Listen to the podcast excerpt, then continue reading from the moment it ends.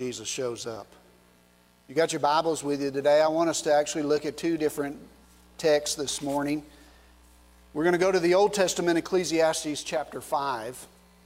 And I want to read uh, seven verses there. And then I want to turn to the New Testament and read Luke's gospel, an account of the triumphal entry into Jerusalem. As I've said, today is Palm Sunday, and we want to understand what that is. And in struggling through this week as to how and what to preach, um, it wasn't until Thursday afternoon that the Lord revealed to me what He wanted me to share with you this morning, and it was called Destination Worship. We are all on a journey, a destination. We are going somewhere. Today being Palm Sunday, I wanted to tie the wonderful fact and act of worship into the message today because we started looking at the issue of worship last week. And so I think that as we look at what the destination is today for all of us, it is to come to the house of the Lord to worship. So let's honor the Lord this morning by standing and reading uh, if you don't have your Bibles with you, you can look on the screen. The, the folks have it there on the screen for you. Uh, in Ecclesiastes chapter 5, starting in verse 1, it says, Keep thy foot when thou goest to the house of God, and be more ready to hear than to give a sacrifice of the fools, for they consider not what they do. Be not rash with thy mouth, and let not thine heart be hasty to utter anything before God, for God is in heaven, and thou art upon the earth. Therefore, let thy words be few. For a dream cometh through the multitude of business, and a fool's voice is known by the multitude of words. When thou vowest a vow unto God, defer not to pay it, for he has no pleasure in fools. Pay that which thou hast vowed. Better it is that thou shouldest not vow than that thou shouldest vow and not keep or not pay. Suffer not thy mouth to cause thy flesh to sin, neither say thou before the angels that in any error. Wherefore should God be angry at thy voice and destroy the work of thine hands? For the multitude of dreams and many words, there are also divers vanities, but fear thou God. Now, if you would, flip over to Luke chapter 19. In Luke chapter 19, starting in verse 29, um, we want to read through um, verse 40. And as we look at that, we find that this is the account that Luke records of Jesus coming into Jerusalem. And it came to pass that when it was come nigh to Bethphage, the Bethany at the mount called the Mount of Olives, he sent two of his disciples, saying, Go into the village over against you, in, in which you're entering. You shall find a colt tied thereon that's never uh, man set. Loose him and bring him hither. And if a man ask you, Why do you loose him? Thou shalt, uh, he say, you say unto him, Because the Lord has need of him. And they were sent away uh, and found even as uh, they had said unto them. And as they were loosing the colt, the owner thereof said unto them, Why loose ye the colt? And they said, The Lord has need of him. And they brought him to Jesus, and they cast their garments upon the colt, and they set Jesus thereon. And as they went, they spread their clothes uh, in the way. And when they had come nigh, even now to the descent of the Mount of Olives, the whole multitude of the disciples began to rejoice and praise God with a loud voice for all the mighty works that he had, they had seen, saying, Blessed be the King that cometh in the name of the Lord, peace in heaven and glory in the highest. And some of the Pharisees from among the multitude said unto him, Master, rebuke thy disciples.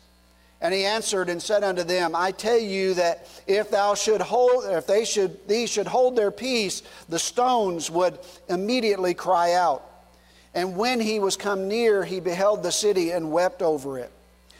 Lord, we ask that, Father, as we read the, the word of the Lord today, we pray that, Father, that you would take the words of both the Old Testament and the New Testament that tell us about how that we should come into the presence of the Lord and worship. Lead us unto that destination today, O God, we pray.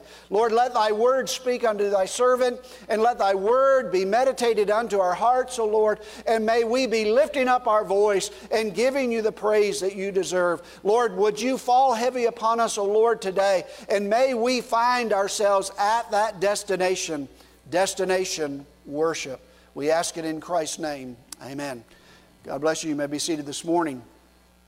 The first step to getting to any destination is making the proper preparations. In order for any of us to get to any place of worship, we must first take certain steps to get there.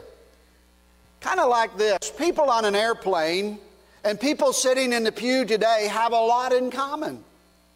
All are on a journey. Most are well behaved and presentable. Some doze, others enter in mindless trance. A few gaze out the window, but most, if not all, are satisfied with a predictable experience. For many, the mark of a good flight and the mark of a good worship service are the same. At the end, we say that was nice. It was not a nice flight. It was a nice worship service.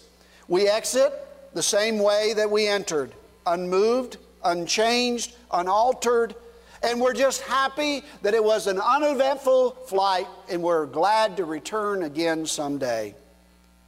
Enter the church.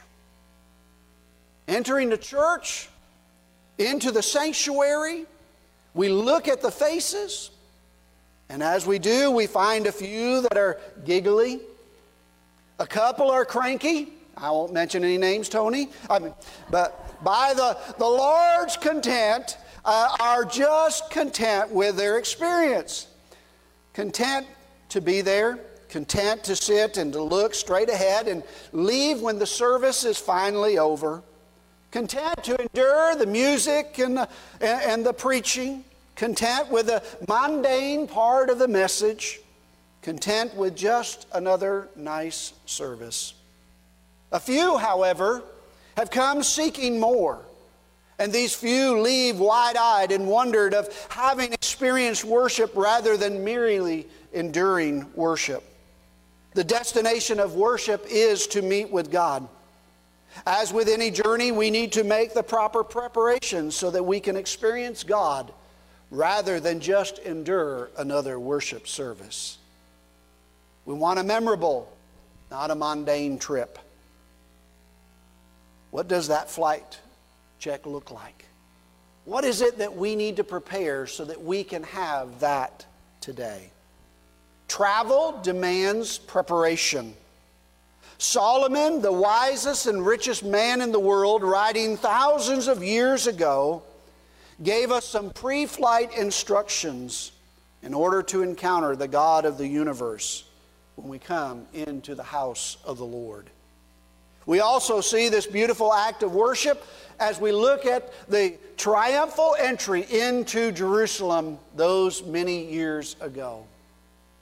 The Bible records that so that we can see the act of worship take place. I want to share with you just a few things today to kind of set the stage for what we need to have in order for us to experience worship when we come to the house of the Lord. The very first thing that we find both from Ecclesiastes chapter 5 and from Luke chapter 19 is one must get ready to meet God. I'm telling you, my friends, that we cannot experience God unprepared. It won't happen as the believers in Jesus Christ, we must come with certain preparations in order to experience the presence of our God. If we want to experience Him, we must listen to the words that Solomon spoke in verse 1. Solomon wrote, Keep thy foot when thou goest to the house of God. One under, one under rendering of this verse that I read that I liked says this Guard your steps when you go to the house of God. The phrase guard your step means to proceed with reverence, tiptoeing into the presence of God. We come with care and the caution that we're entering into a holy place. a place where God Himself will visit. We come with dignity and we come with respect. We approach God the same, with the same care that Moses did when he encountered God at the burning bush, and God said to him, Take off your shoes, for you're about to walk on holy ground. He knew that he was coming into the presence of the Lord. I thought about how many times over the years that I have said this statement stop running in church. How many kids over the years that I have said, Church, the sanctuary is a place of reverence. Please don't run in the church. And I know that you're sitting here today as adults saying, Well, we didn't run in, we barely waddled in. Um, but yet, I believe so often we come in that same demeanor. We may not physically be running to God, but spiritually, emotionally, and mentally we are. We do church as we do lunch casually, unprepared, and hurriedly, so we can get on with our day. Our hearts and our minds don't show profound awe and respect when we come into the house of God. We don't anticipate God's presence or anticipate hearing the voice of God. Consequently, we're unable to experience the, the, the, revealed presence of God when we come into this place. And so often we're not stirred in our souls and our lives are not changed, and we are satisfied with just hungering for God without ever experiencing the fullness of God. Luke records that as Jesus was approaching the place in which he had intended for his people to worship him, he sent two of his disciples ahead to make certain preparations for the act of worship. Let me encourage you, my friends, if we want to experience worship when we come to the house of the Lord, we must prepare ourselves for worship. I said it last week, I'll say it again. It is not something that we can do once we get here, it is something that we need to do starting this afternoon and work our way through to it till we get back here next week. We need to pray before you come to be ready for to pray when we arrive. We need to sleep before you come so that you will stay alert and, and be ready for when He arrives. Ready for the Word before, uh, reading the Word before, so that when we come, so the heart of God will be soft when we hear the Word of God and the Spirit of God can speak to us. We need to come hungry, come willingly, come expecting God to speak, come anticipating a memorable experience with the Creator of the universe. I asked this morning, how many of you come in that way? I handpicked the videos that we watched this morning simply as I was walking through it this week because they spoke of the fact that there are many different types of people people that come with one expectation, others that come with another expectation, and some have come to worship the Lord. We must prepare. The second thing that we see is that we must listen to God. One man said he and his wife had words, but he never got a chance to use his. I think God often feels the same way. Me and my children had words, but I didn't get to use any of them. They did all the talking. When flying, and I've flown a lot over the years, when flying, I, I, I kind of feel for those flight attendants, probably because I'm here uh, on Sunday mornings and I kind of feel like those flight attenders uh, sharing instructions for you so that you don't crash and burn. Um, so they're standing before the people there on the plane. And how many of you have ever flown watching them and they're there trying to tell you how to buckle your seat, where to find the exits, and how to survive and that oxygen mask falls down, how to save yourself so that you can save someone else. All of the things that they're teaching us in case there's a disaster that happens. And guess what? When you look around the plane, there are people riding, there are people figuring out their baggage, there are people doing their own thing, and very few people are listening to what the instructions are. It's no wonder that when tragedy happens, many people don't have a clue what to do. I feel for them because, as we know, that it's important to, to share what God has said for us. The, the flight attendants know how God must feel when, when people come to church. We show up at the house of worship after a mad dash from home. Perhaps World War III has taken place in the car or, or as we were walking out the door. And then as we we're driving to church, a few choice words under our breath for the guy that cut us off in traffic. We stroll into the sanctuary, we find our seat, and we say, Shoo! No one took my seat this morning, and it's a good thing.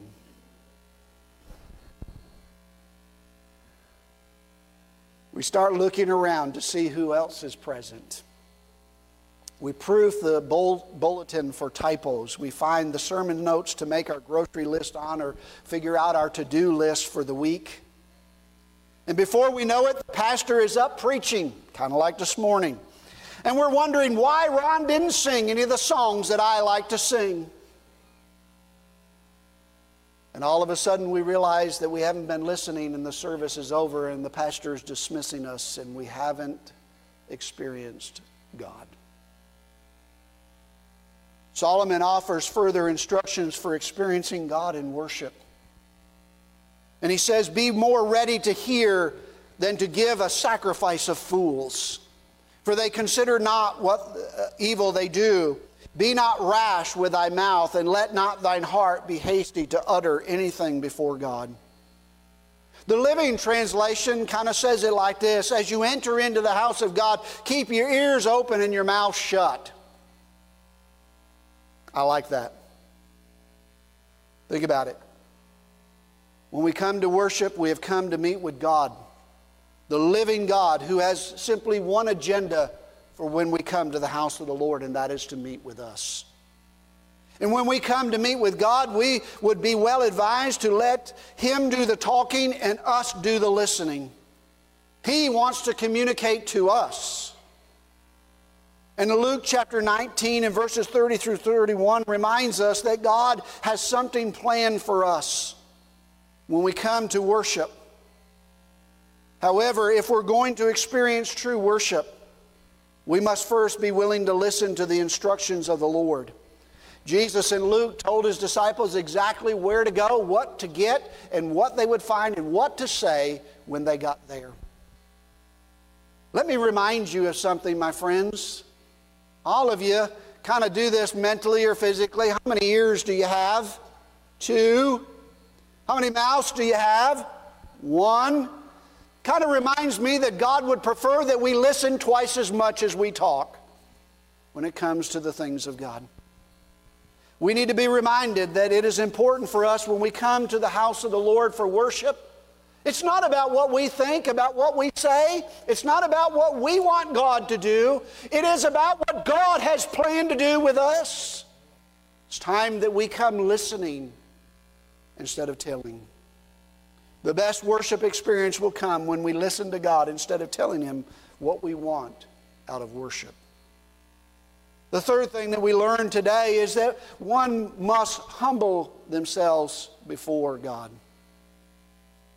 In Ecclesiastes chapter 5 and verse 2, Solomon continues God is in heaven, and thou art upon the earth, therefore let thy words be few.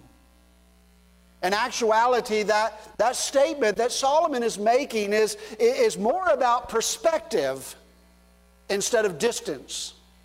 God was, Solomon was not trying to remind us that how far heaven is from, from earth. I, I hear that question a lot. Well, preacher, how long does it take someone who dies to get to heaven? I have no idea.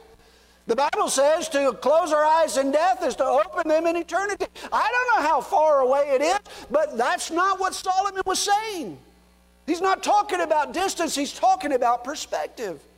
God is in his realm, and his realm is of an infinite.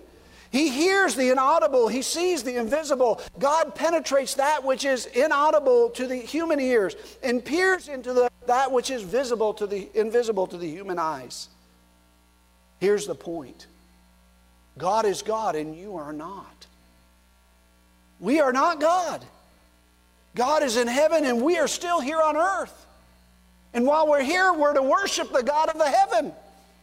So that one day when we get to heaven, we will know how to worship the God of heaven in heaven. As we prepare for worship, remember that we are to approach God in a, a statute of humility. Stature of humility. We bow before Him, we fall before Him. We recognize our unworthiness before Him. And every time I think of that, I'm reminded of Isaiah chapter 6 and verse 1 when Isaiah uh, experienced the presence of God and he bowed before the Lord and said, In the year that King Uzziah died, I saw high and, and seated up and high and lofty throne, and his robe filled the temple. To see God reign in his power and his wisdom and his love produces only one response. The same response that Isaiah had an awe before God. If you and I are not in awe before God, it's because we have stopped from looking at this, uh, from the throne of God to looking at the things of this world. It's time we, we allow ourselves to look heavenly instead of worldly. It's time that we recognize that God is high and lifted up, and His throne is worthy of our praise. One of the great benefits of gaining a proper perspective of God is that we not only gain a view of the throne of God, but we gain a view from the throne of God. Once we have entered into God's presence, we look down on the world from His perspective.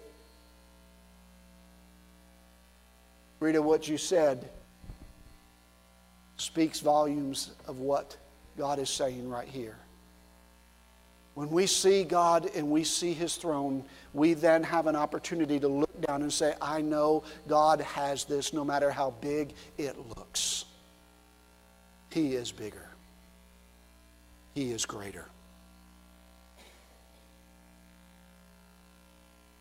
On one hand, when we thought we are weak, we become strong because we are in His presence or what we thought was foolish actually become wise because we see it from God's advantage point. Have you taken the time to look at your personal struggles and frustrations from God's perspective?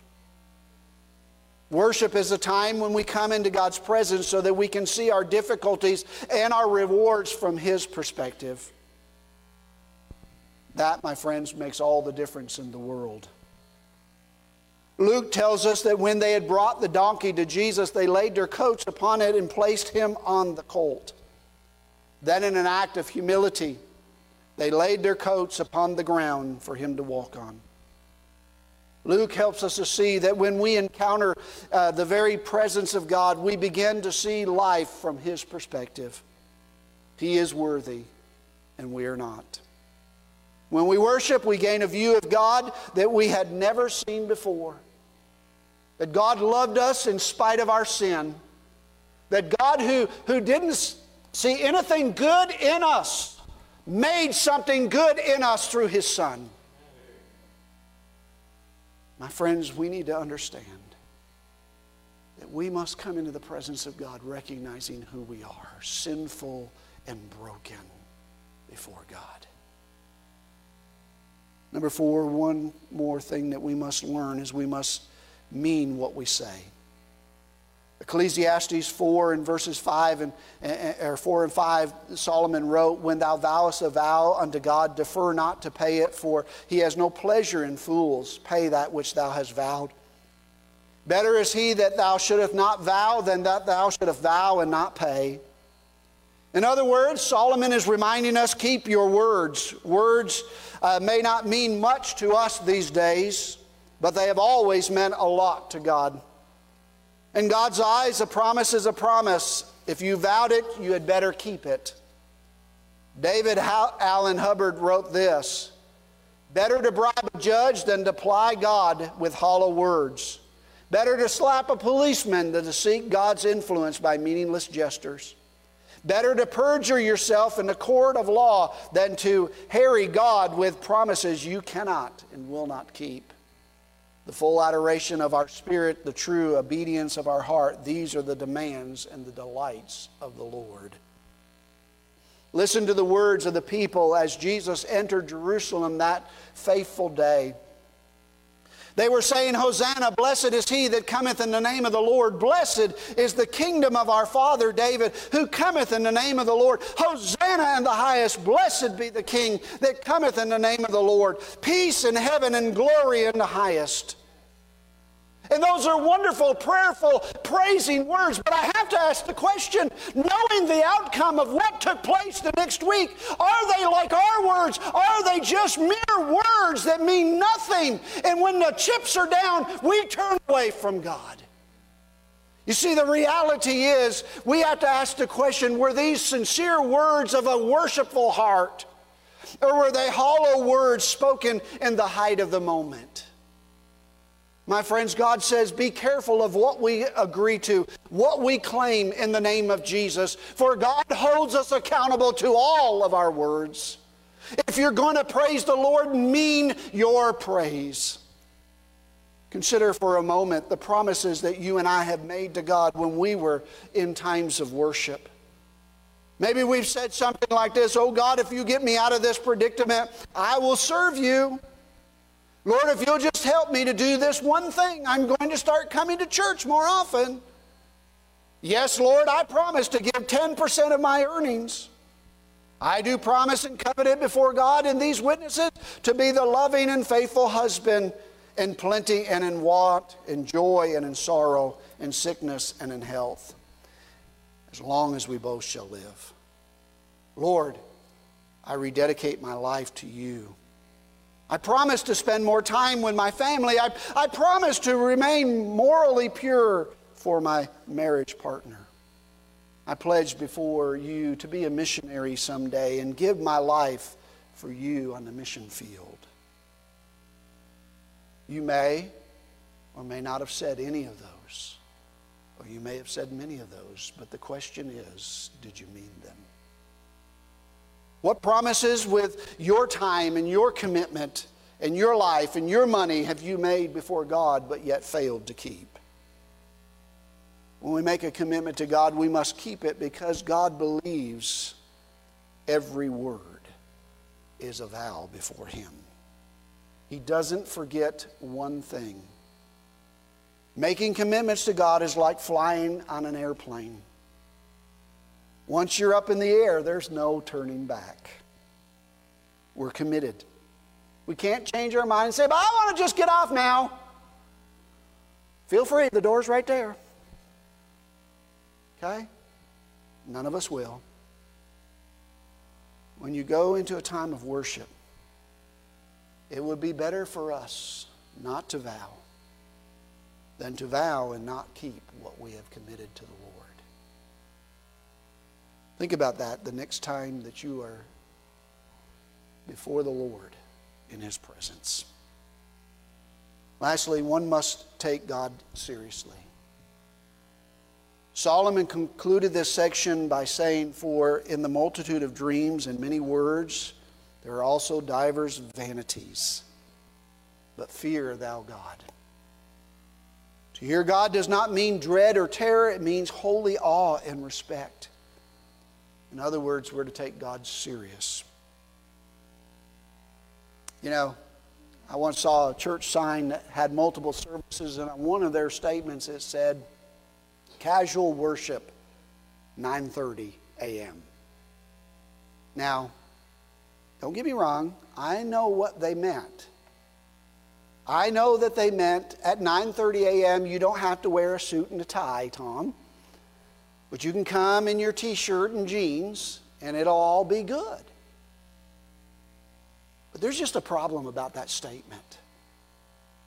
Because there should never, ever be a time that worship should be casual. It should always be serious. It should always be reverent. It should always be holy. We must recognize that we all too often think that we can come in however we want. And God is just so happy to see us that He will take us however we are. Now, that may be true as a sinner coming to Christ, but that is never true as a saint coming to the house of the Lord. We are called to worship the Lord. I believe that Scripture teaches us through the Old Testament and the New Testament that we are to reverence our God. Worship should never be casual. Far too often we take God too lightly. We approach Him in trite and casual fashion. We think of God as our buddy or our pal. But this is the eternal God of the universe who claims, who has a claim on our life because He is the one who paid the penalty for our sin. He's the one who died on Calvary's cross and rose from the grave so that you and I, who were dead in our sins and trespasses, can be alive and have the promise of eternal life. And then, lastly, as we look at Luke chapter 19, the Pharisees that day simply said, Master, make your people be quiet. They're making way too much commotion, too much noise in the world today. Can I just remind you that we can't praise God quietly, casually, reluctantly.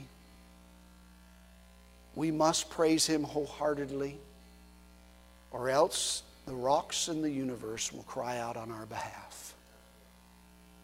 And we should never, never give up our opportunity of worship and let the universe rejoice and praise our God, for He has died for us that we might live for Him. Worship is serious business. We dare not let nature do our praising for us. So I ask you this morning are you ready to board the flight and take the trip to destination worship. Worship is not an enduring contest, but a marvelous adventure into the presence of God, the God of this universe. It's not business as usual, but a wonderful field ride into a new dimension of life. It cannot be just another mundane trip, but a memorable flight. And on that journey, our reaction must simply never be Preacher, that was a nice service. Or that was a nice worship. But rather, in the words of a child who has never flown before but yet experiences the wonders of a flight, wow, that was the greatest thing I've ever experienced. That should be the heart of God's people. Tammy, if you'll come to the piano for me, please. Tammy, to the piano. Ron, um, you and Tammy very quickly come up with a, a, a worship song. I think that we need to just praise the Lord. Maybe just praise the Lord. That's a great one. I want to pray for you as we talk. I have, the last two weeks, I have tried to give you an understanding of what worship is. Simply to say to you, I cannot perform worship for you only for me. They cannot perform worship for you, only for them. You must participate in order for it to be worship. God has come with the sole purpose of meeting with you today.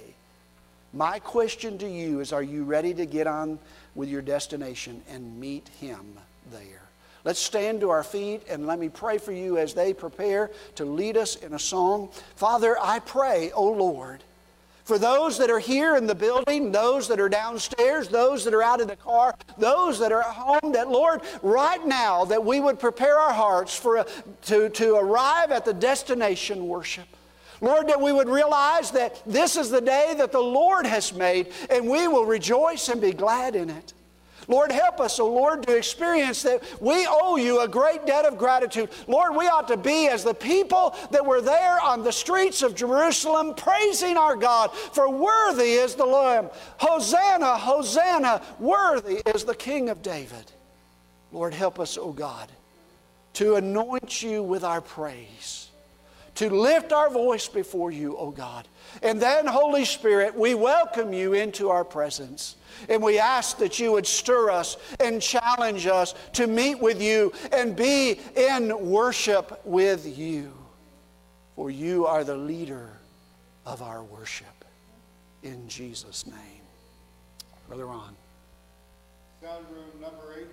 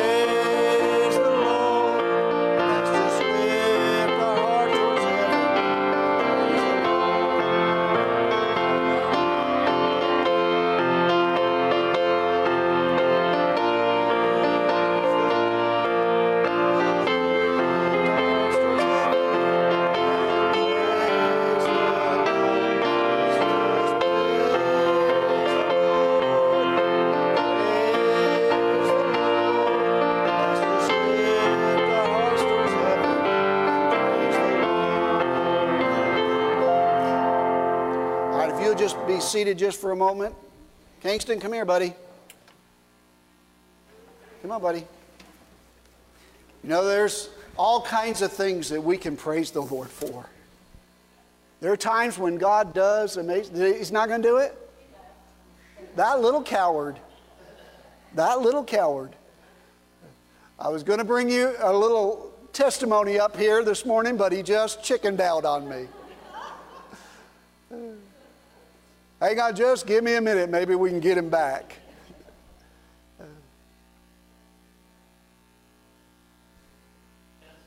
Amen. Go ahead.